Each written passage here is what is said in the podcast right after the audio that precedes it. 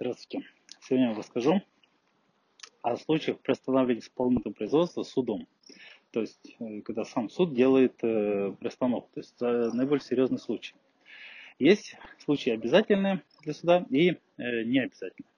К обязательным случаям относятся, значит, это э, оспаривание, оспаривание ареста, да, то есть так называемое исключение из описи, арестованное имущество. Это когда пристав приставал имущество, а э, в это имущество имеется другой собственник, говорит, это мое имущество, исключить его из записи, э, я просто его дал должнику. Э, в таком случае приостанавливается, соответственно, исполнительное производство. Э, также приостанавливается исполнительное производство обязательно, когда идет оспаривание оценки, потому что прежде чем арестованное имущество будет выставлено на торги, его надо оценить, сколько оно стоит. Если идет оспаривание этой оценки, то суд тоже должен приостановить исполнительное производство.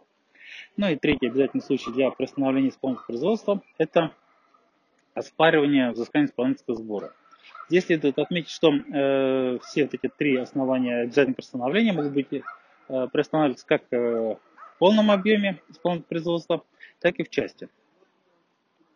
Э, например, если исключается э, из описи Э, одно наименование имущества, зачем все исполнительное производство приостанавливать.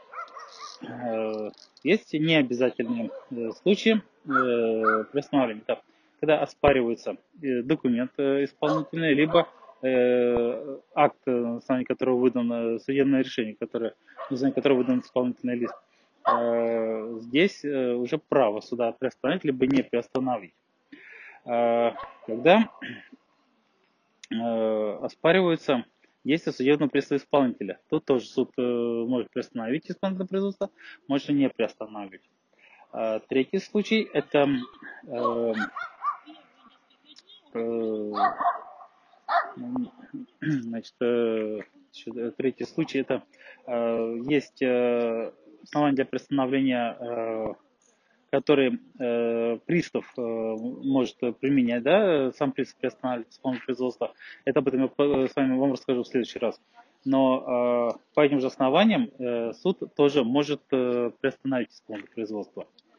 Ну и э, еще один случай приостановления э, исполнительного производства – это нахождение должника в длительной командировке. Ну, например, там капитан дальнего плавания, да, как бы, Э, или еще какие-либо э, там, командировки в актовом месте, например, работает, э, суд тоже может приостановить в таком случае исполнительное производство. Но это все уже не обязательные требования к приостановлению исполнительного производства, это уже делается на усмотрение суда.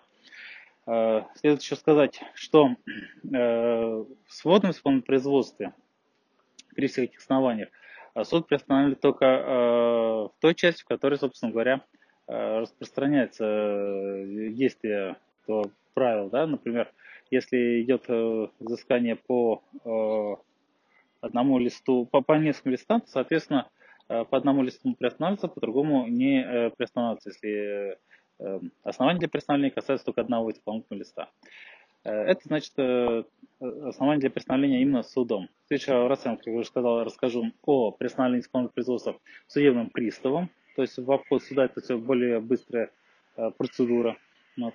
Ну а если вам требуется э, взыскать долг, э, либо вам требуется иная юридическая помощь, в том числе по представительству в суде, то вы всегда можете обратиться за решением этого вопроса в юридическое бюро Всего доброго.